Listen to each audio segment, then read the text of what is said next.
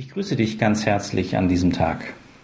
Ja, es gibt die Situationen, wo man mit einem anderen im Gespräch ist und im Eifer des Gefechtes die Worte heftiger werden, die Stimme entsprechend deines Temperamentes eventuell lauter wo du erlebst, dass du gar nicht mehr so richtig den anderen aussprechen lassen möchtest, weil du doch von den Argumenten, die du nennen möchtest und von der Meinung, die du hast, so überzeugt bist, dass man ganz schnell aneinander geraten kann.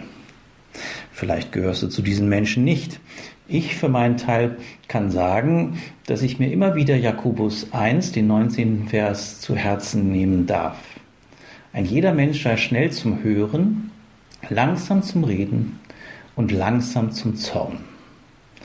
Das ist so ein starker, tiefer Vers und es sind so gute Worte, die es heute Morgen gilt, so ein Stück weit im Herzen ankommen zu lassen. Ich hoffe, dass das bei dir auch geschieht. Es gibt Leute, die wirklich wunderbar zuhören können. Wohl dem, der das kann. Und ich glaube auch, es gehört zum Reiferwerden im Leben, dass man dieses lernt.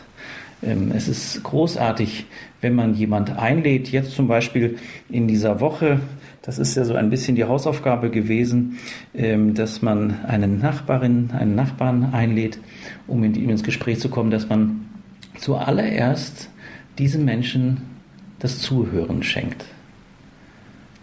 Zuhören kann nicht jeder, aber es ist wunderbar, wenn wir darin wachsen und darin reifen und lernen. Und dann in diesem Zuhören, aus dem Zuhören, dass dann die Rede erst kommt. Und das Ganze ohne, dass es in irgendeinem Zornausbruch endet. Denn es ist ja klar, wir sind unterschiedlich und die Auffassung, die Erkenntnisse sind unterschiedlich. Wenn eins bleibt, dann ist es Gottes Wort. Gottes Wort ist nicht gebunden, so steht es in 2 Timotheus 2, Vers 9. Gottes Wort ist, so sagt es der Psalm 147, Vers 15, ein Wort, was schnell läuft. Ja, Gottes Wort sollte ich zuallererst in mein Ohr, in mein Herz aufnehmen. Und darin sollte ich nicht müde werden, ihm unterwegs zu sein und zuzuhören im Lesen, was Gott mir sagt, was Gott dir sagt, was für heute dran ist, wo du vielleicht am anderen dein Ohr zur Verfügung stellen kannst und mit deinem Ohr auch dein Herz.